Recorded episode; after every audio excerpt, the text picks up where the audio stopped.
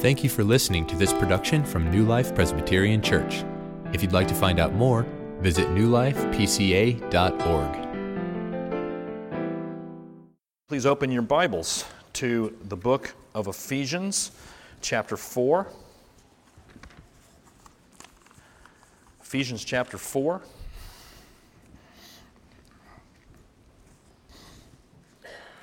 We'll be reading verses 25 through 32. Uh, there's a story told of um, a very wealthy woman who was the head of her household. Um, in the household was a number of servants who were employed by this woman, and this woman had one rule, and that is that none of the servants could speak to her.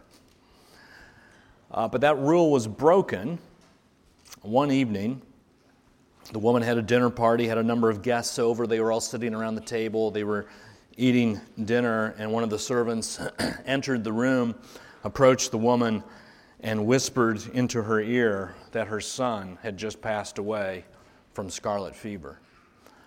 And as the story goes, the woman just simply nodded her head, excused the servant, and proceeded on with her dinner party hardly affected at all upon hearing uh, this horrific news. We hear that story. Our response to that, understandably, is Does this woman have any feelings at all?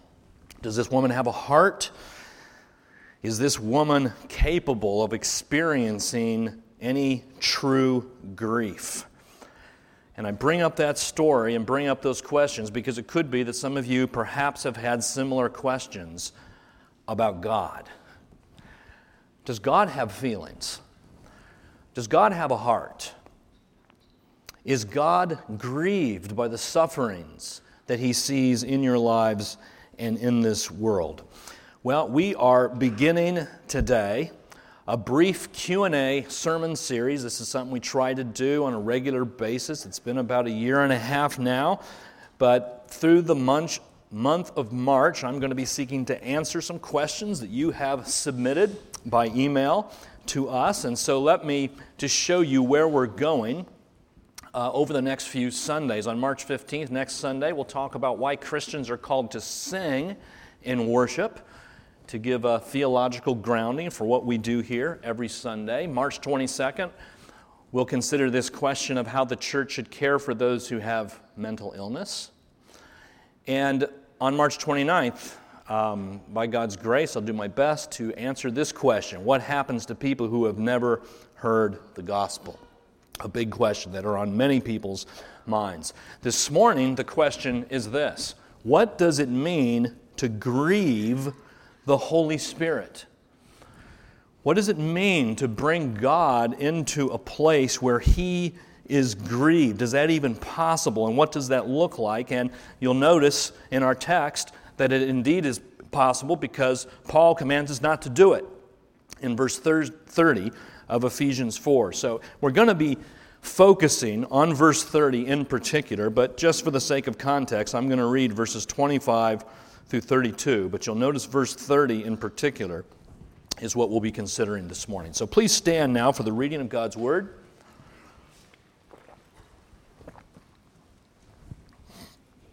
Ephesians 4, verse 25. It says, Therefore, having put away falsehood, let each one of you speak the truth with his neighbor, for we are members one of another. Be angry and do not sin. Do not let the sun go down on your anger, and give no opportunity to the devil. Let the thief no longer steal, but rather let him labor, doing honest work with his own hands, so that he may have something to share with anyone in need. Let no corrupting talk come out of your mouths, but only such as is good for building up, as fits the occasion, that it may give grace to those who hear. In verse 30, and do not grieve the Holy Spirit of God, by whom you were sealed for the day of redemption. Let all bitterness and wrath and anger and clamor and slander be put away from you, along with all malice. Be kind to one another, tender hearted, forgiving one another as God in Christ forgave you. Our God, we call on you to open our eyes to behold the truth of this passage of Scripture through this preacher. Help us now. In Jesus' name, amen. You may be seated.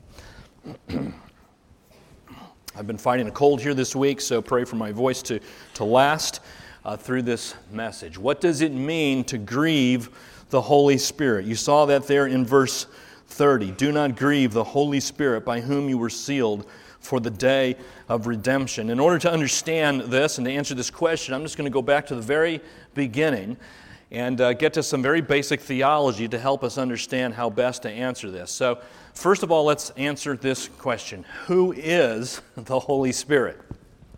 Uh, I don't want to presume that, there that everybody here is familiar with basic Christian doctrine. Some people might be here for the first time. Maybe some people here have never been in a church before. So, who is the Holy Spirit? Well, the technical answer to that question is to say that he is the uh, third person of the Holy Trinity. So, we as Christians believe in something called the Trinity. And this is a very, very important doctrine for Christian theology. It is the doctrine that unites all Christian denominations. People talk a lot about all the differences among the denominations. One thing we hold in common is this belief in the Trinity. Catholics, Lutherans, Presbyterians, Baptists, Pentecostals, we all hold to this. But another reason that this is so important is because this is a doctrine that distinguishes the Christian faith from all other religions. Christianity has a lot in common with various other religions, but one thing that it has not in common with any religion is this idea of God as one in three persons. And so that's a very short, concise definition of the Trinity. We believe that God is one being who exists in three persons. Something very mysterious there. We are testing the limits of our understanding to think of God as one in one sense and three in another sense. One in being, three in person. So there's three persons who make up the Godhead the Father, Son, and Holy Spirit. The Father is the one most often um, distinguished in the Bible is the one who has set forth a plan of history, who has decreed all that has come to pass, the one who has planned our salvation from before the foundation of the world. That's what the Father did before he even, uh, before you were even alive. God had you in mind and plan for your salvation if you are a Christian. The Father, sometimes called the first person, of the Trinity. The Son is the second person of the Trinity, the Son. Uh, by the Son, we mean Jesus, um, but it's important to keep in mind that the Son has existed for all eternity. Jesus had a beginning point in terms of when he took on human flesh, when he was born into this world, which we celebrate at Christmas. But the Son of God, the second person of the Trinity, who the Bible calls the Word in John 1, the one who was, the, the Word was God and the Word was with God, it says, that Word has existed for all eternity and in the incarnation took on flesh in the person of Jesus. So we think of Jesus as being born, but don't mistake that for thinking that Jesus had a beginning as the second person of the Trinity, he's always existed. And to deny that or to say that Jesus was created is a heresy uh, that goes back to the early centuries of church history. So the Father planned our salvation. The Son was sent then into the world to accomplish our salvation. He went to a cross, he died, he shed his blood, he's raised from the dead, and has done, finished all that is necessary to save his people from their sins. The Son accomplished salvation. And now we have this third person of the Trinity, and that's the Holy Spirit. The Holy Spirit is described as the one who applies our salvation. Father plans, Son accomplishes, the Holy Spirit applies. He opens our eyes, softens our heart. We're Christians because the Holy Spirit has changed us. It's His work that makes us Christians. I'm not going to go any further on that because I'm going to talk more about it in a moment. but the Holy Spirit is the third person of the Trinity. So it's very important to understand that all of these three persons of the Trinity, they're all God. The Father is God, the Son is God, Jesus Christ is God, and the Holy Spirit is God. So I'm asking this question Who is the Holy Spirit? Here's the first answer the Holy Spirit is God. Now, I think we're used to saying the Father is God. We're used to saying that Jesus is God, at least as evangelicals. But there's something about saying the Holy Spirit is God that maybe strikes us a little odd. Um, the Holy Spirit, see, friends, is, is not a. Um, well, let, let me show you a couple passages first, just to show this. Genesis chapter 1, very beginning of the Bible. In the beginning, God created the heavens and the earth. The earth was without form and void, and darkness was over the face of the deep, and the Spirit of God was hovering over the face of the water. So here's the picture of God creating the world in time, eternity past, and you see that the Spirit of God is there participating in creation. The Spirit of God is God. Here's um, another passage in Acts chapter 5 that makes this point maybe a little more explicitly. This is the story of Ananias and Sapphira. These were two people in the early church who um, were dishonest with some property that they owned. And so here's Peter, he's speaking to Ananias, and he's admonishing Ananias. And he says, Ananias, why has Satan filled your heart to lie to the Holy Spirit? You have not lied to man, but to God. When you lie to the Holy Spirit, you lie to God because the Holy Spirit is God. So all three persons of the Trinity are divine, equal in eternity, power, and glory. But it's not only the case that all three persons of the Trinity are God, all three persons of the Trinity are persons. They're persons. The Father is a living person. Jesus is a living person resurrected from the dead. And the Holy Spirit, friends, is a person. And the, here is where I think people maybe get even more mixed up. Very often we think of the Holy Spirit as some kind of a force field or like an energy source of some sort, like, like maybe like the way gravity works in our universe. We think of the Spirit not as a person, but as some kind of inanimate power. And you know, you can see that. And often I hear people when they pray or when they talk about God, often they'll refer to the Holy Spirit as it. I really hope that the Holy Spirit comes so that it can bless me or it can encourage. You know, you would never talk about Jesus that way, right? But believe on Jesus, invite it into your heart for salvation. We'd never say that, would we? Because we understand Jesus is a person, not an it, but very often we'll refer to the Holy Spirit as it, because in our minds, I think there's this assumption that the Holy Spirit is not genuinely and sincerely a person, but He is. Throughout the Bible, the, the, the, the Bible ascribes Holy Spirit as doing things like speaking and having knowledge and teaching and bringing comfort to His people, praying.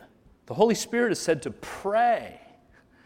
How, how, does an inanimate force pray or speak or have knowledge? It doesn't. A person does those things.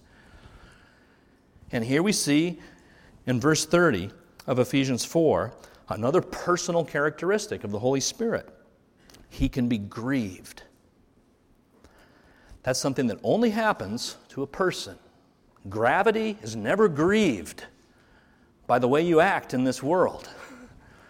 But the Holy Spirit can be grieved. So, who is the Holy Spirit? He is God and He is a person. He is a divine person. What that means, friends, is that the answer is yes. God has feelings. God has emotions. God is very unlike that woman that I talked about at the beginning of this sermon. He is not a cold, emotionally detached God. He's not the unmoved mover of Greek philosophy. He's a divine person. That word for grieve, do not grieve the Holy Spirit, is translated in other places as to bring sorrow or pain or distress. And in other places in the Bible, we'll see that God delights and he rejoices. Sometimes he has pity, sometimes he has anger. God expresses himself through emotions. It's a very important part of understanding Christian theology. Now, uh, let me just clarify briefly because there's a lot of debate in theological circles about whether this is actually true or what it means that God would have emotions, because some bad conclusions can be drawn from this. We don't mean, when we say that God has emotions, the way his emotions function are very different than the way our emotions function. You know, God doesn't get hysterical. You know, God doesn't get to a point where his emotions overcome his ability to um, think about a situation and assess it. God doesn't get stressed out. You know, sometimes we just get so overwhelmed with everything. We're stressed out, we're agitated, and we just have to sit down and quit because we can't handle it anymore. That doesn't happen to God. God is never incapacitated by his emotions. He's never hindered by his emotions. He's never weakened by his emotions. He's not needy. Sometimes it's our emotional state that makes us needy. Don't, don't think of God in that way. But think of him nonetheless as a God with emotions, true feelings, a God who we might even say is sensitive. God is sensitive. Now, this is very important to understand for the Christian faith because of, of this, particularly with this idea of God as a, a person, Holy Spirit as a person. W- what this tells us is that Christianity fundamentally is about, friends, a personal relationship with God. I've seen a lot of people for whom this is kind of a paradigm shift, eye opening realization. They hear Christians speak to God as if they know Him, and that's surprising to them. Because many people think about God as if He's just this, you know, this unmoved mover, again, way up in space somewhere, who is so far away. It's like knowing the president. You know, it's like, yeah, I know the president. I know that he's the president of our nation. I know what he believes. I see him on TV. But I don't have a personal relationship with him. I know about him, but I don't know him. A lot of people think about God that way, and a lot of people think they're Christians just because they know about God. That's not what the Bible's talking about. Christianity is not knowing about God, Christianity is knowing God having relationship with God, walking with God, listening to God, speaking to God, following God's leadership, being sensitive to His leading, growing in your knowledge of Him, just like you would grow in your knowledge of a friend or a spouse or a child or a roommate. Do you know God personally, is my question to you today. Do you have relationship with Him? Look what the scriptures say here Jeremiah chapter 9 Let not the wise man boast in his wisdom, or the mighty man in his might, or the rich man in his riches. Let him who boasts boast in this one thing that he understands and knows me, that he has relationship with me. That's something to boast about. I mean, I think you understand the context. Not to be proudful about it, but something to be celebrated. I know God. Matthew 7, here's Jesus. He says, Many will say to me, Lord, Lord, did we not prophesy in your name, cast out demons in your name, and do many mighty works in your name? And Jesus says, I'm going to declare to them, I never knew you. Depart from me, you workers of lawlessness. See, it's possible to do religious things, even religiously impressive things, even miraculous things, and not know God. Do you know God? Do you have relationship with him? The, the way to have relationship with him is to receive Christ as your Savior, to turn from your sin and believe upon Jesus. Because on the basis of what Jesus has done, you can be reconciled to him, and then the Holy Spirit will guide, lead, and empower you for godly living. That's what it is to have a relationship with God. So, who is the Holy Spirit? He's God, but He's a person also. And, and that's important for answering this question about what it is to grieve the Holy Spirit. So just keep that in mind. Let's go to the second point. What does the Holy Spirit do? What does the Holy Spirit do? Many things described for us in the Bible. One, and most fundamentally, is the Holy Spirit points us to Jesus. That's what He loves to do. That's what He does best. He turns our hearts and our minds toward Jesus. He gets our hearts and minds fixated on Jesus. If you want to know if the Holy Spirit is active in your life, if your heart is warming toward Jesus, you find Jesus beautiful, you want to serve Jesus, you want to give Jesus thanks for your salvation, that's a work of the Holy Spirit. Here's what it says in John 15 Jesus says, When the Helper comes, whom I will send to you from the Father, the Spirit of truth, who proceeds from the Father, he, here's what he's going to do. Here's what the Holy Spirit's going to do He's going to bear witness about me. That's what the Spirit does. There's other passages in John that say that same thing. Um, Adam Delaplane shared with me this illustration, which I think is, is really good to illustrate this. You know, if you go to a play and you're sitting in a theater and you're sitting in your seat and you're watching the play and the actors up front, uh, you might not realize it, but you know that behind you is a sound crew, kind of like our sound booth here at New Life. There's a, there's a booth, and there's some people back there who are controlling the lights and controlling the sound and making sure that everything up on stage looks good, making sure that you in the audience can see and hear what's taking place on stage. Now imagine if the whole audience were just to turn around and start looking at the people in the sound booth and just fix their eyes on the sound booth. What would they do? They would say, Don't look at us turn around and look up on stage. We're not here so that you'll look at us, we're here so that you'll look up there. And that is a good illustration of the way the Holy Spirit works. He's not saying, Here, just look at me. The Holy Spirit is saying, Look at Jesus. I'm bearing witness to what Jesus has done and what he's going to do in his return. Most fundamentally, the Holy Spirit points to Jesus.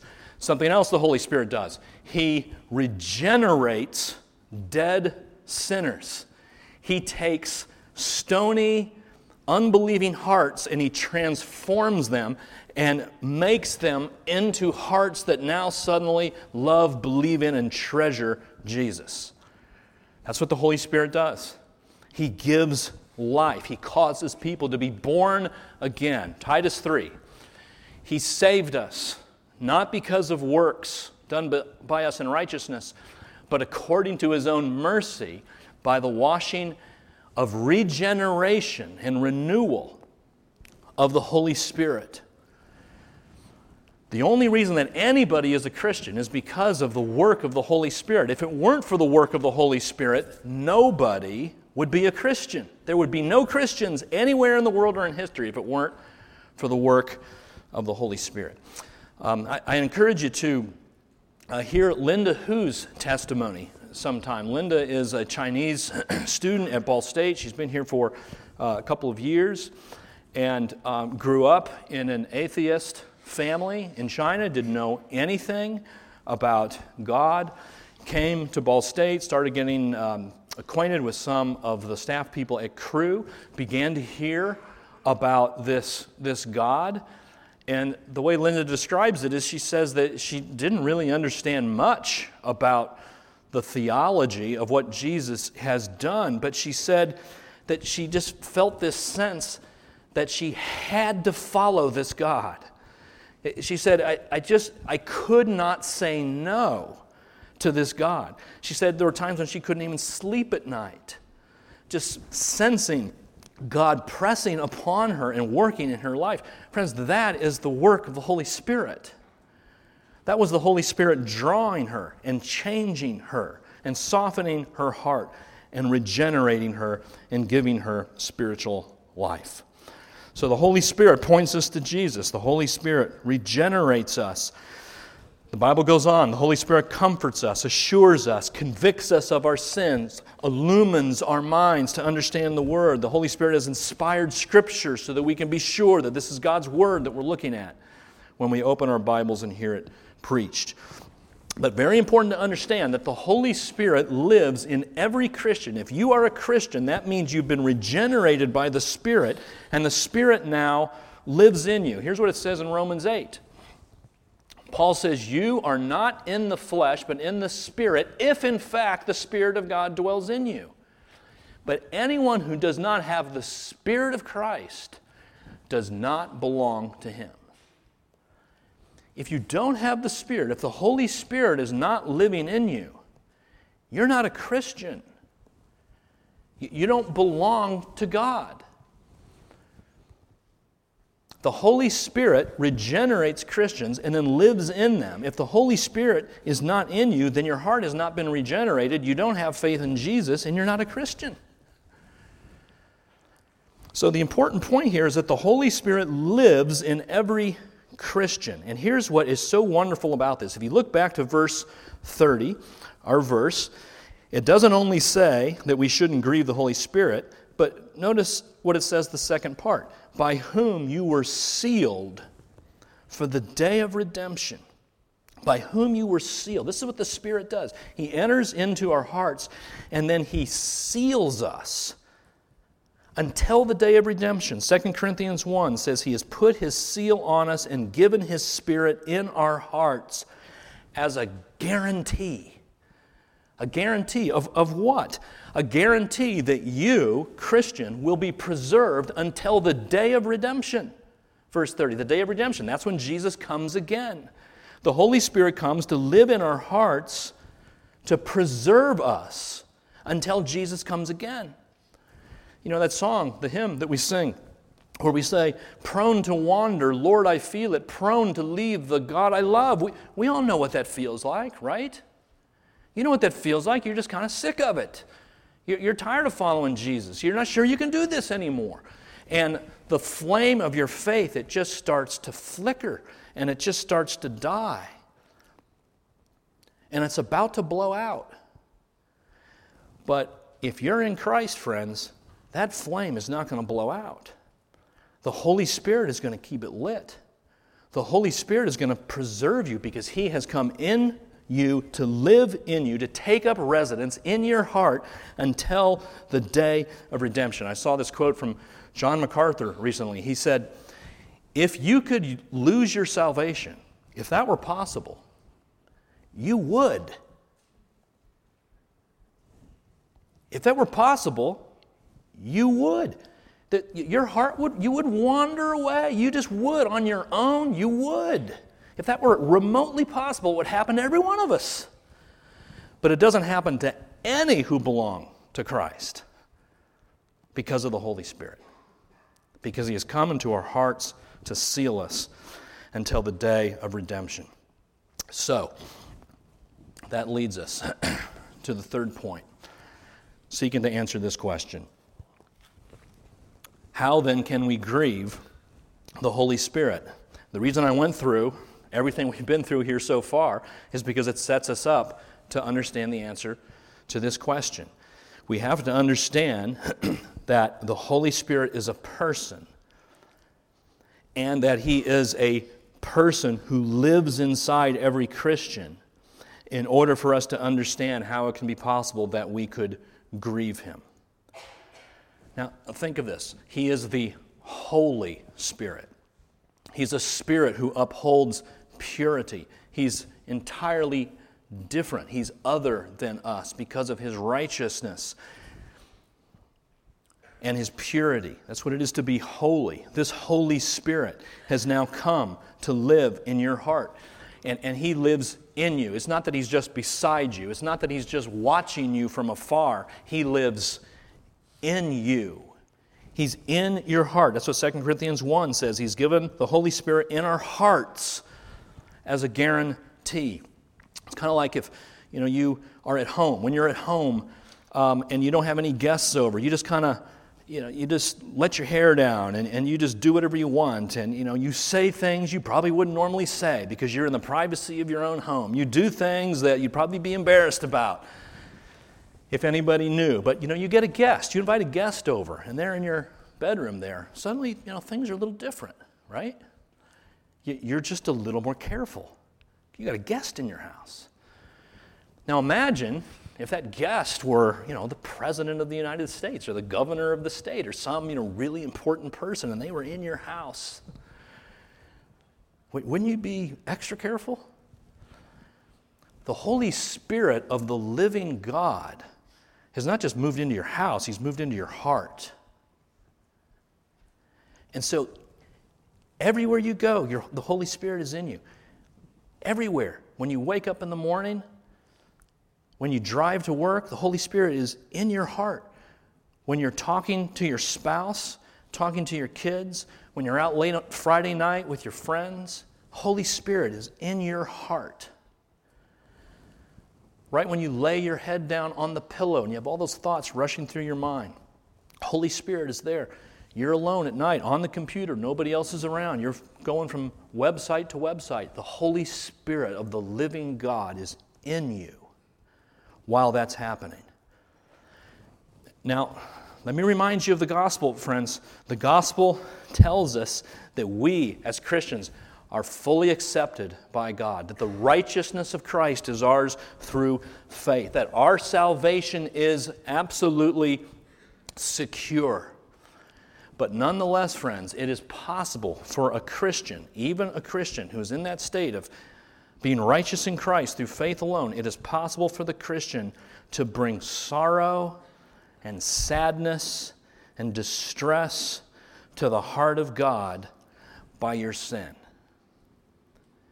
Your sin can hurt God.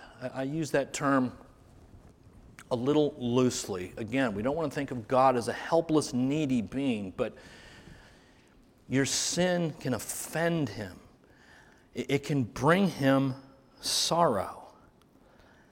And what kinds of sins are we talking about? Well, if we just look at the context, I think it's probably any sin, but in the context of this passage, it seems to be largely consumed with the idea of sin in personal relationships. That makes sense, doesn't it? Because it's the Spirit who bonds us together as brothers and sisters in the faith. Well, if you look just briefly, let me run down verses 25 to 32 real quickly. Uh, falsehood, uh, being angry in verse 26, um, being honest with your work in verse 28. 29, let no corrupting talk come out of your mouths. And then verse 30, don't grieve the Holy Spirit. Then he goes on, verse 31, kind of picks up bitterness, wrath, anger, and clamor, slander.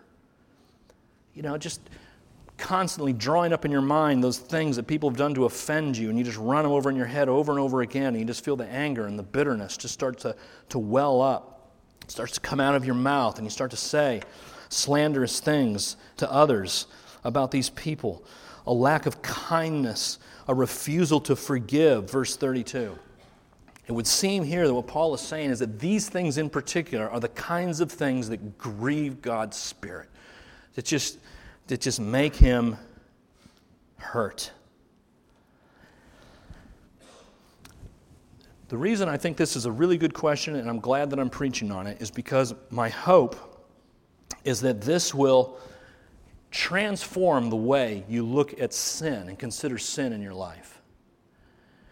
I, I would like to ask you to think of that sin, that besetting sin, that, that sin that you just can't seem to get over, and start to think of it not in terms of a mere violation or a mere infraction. I think for a lot of us, that's how we think about sin. It's like, okay, there's a bunch of rules that God has set out, a bunch of restrictions that are being placed on me. And now I've, I've broken some of those restrictions, and now I'm in trouble with God. And now He's probably going to forfeit blessings or make something bad happen to me later in the week to get me back for this sin. And there's all kinds of possible sins, and God has His people who are you know, looking through his word to see what kind of loophole that I haven't seen, like an IRS agent doing an audit, looking for the way you violated some section 2 of paragraph 4. You know, we think of it entirely in terms of this impersonal kind of abstract relationship. Perhaps it would change your view of your besetting sins if you began to see that it's a personal thing that your sin, it is a violation of God's law. That's true. But I think more fundamentally, it's an offense against God. It's something that grieves Him, it's something that brings Him sorrow. What if you began to think of your sin in that way? That this is something that has offended and hurt the God who has loved me from before the foundation of the world, who planned for my salvation before I was ever born, who sent his son to die on the cross for me and sent his spirit to open my eyes and change my heart. He's done everything necessary for my salvation. He's left no stone unturned. And now I'm going to do this? I'm going to say that? I'm not going to do this thing over here? That whenever we look at a sin, we would say, How could I grieve the heart of God and do this? How could I grieve God's heart by saying that? Perhaps that could just absolutely change the way you fight sin and do battle with those demons that have been tracking you all your life. Grieving the Holy Spirit of God. Here's what Leo Tolstoy said, the great Russian writer. He said, Only people who are capable of loving strongly can also suffer great sorrow. I think what makes God capable of such deep sorrow at our sin is his very, very deep love for us as his people. His people for whom he's died, his people to whom he sent the Spirit to shape us, to mold us into the image of Christ, to make us holy. Friends, nobody in the history of the world has loved as strongly as Jesus Christ. Only people who are capable of loving strongly can also suffer great sorrow. We have a loving Savior. While we were yet sinners, Christ died for us. It wasn't that we loved him, it was that he loved us. And now nothing in all creation can separate us from that love, that constant, eternal, ongoing, uninterrupted love that has sealed you for the day of redemption. Friends, this week, in your families, with your roommates, at work, at school, do not grieve the Holy Spirit of God, by whom you were sealed for the day of redemption. Let's pray. Lord God, you are kind to give us warnings in Scripture, and we are grateful for that. I pray, O oh Lord God, that through this message our hearts would be more sensitive and aware to our sins and the way they offend you, and that as we reflect on your love for us, O Lord, that our desire would be to do anything but grieve you because you've been so good to us. Thank you for your love in Jesus. In his name we pray. Amen.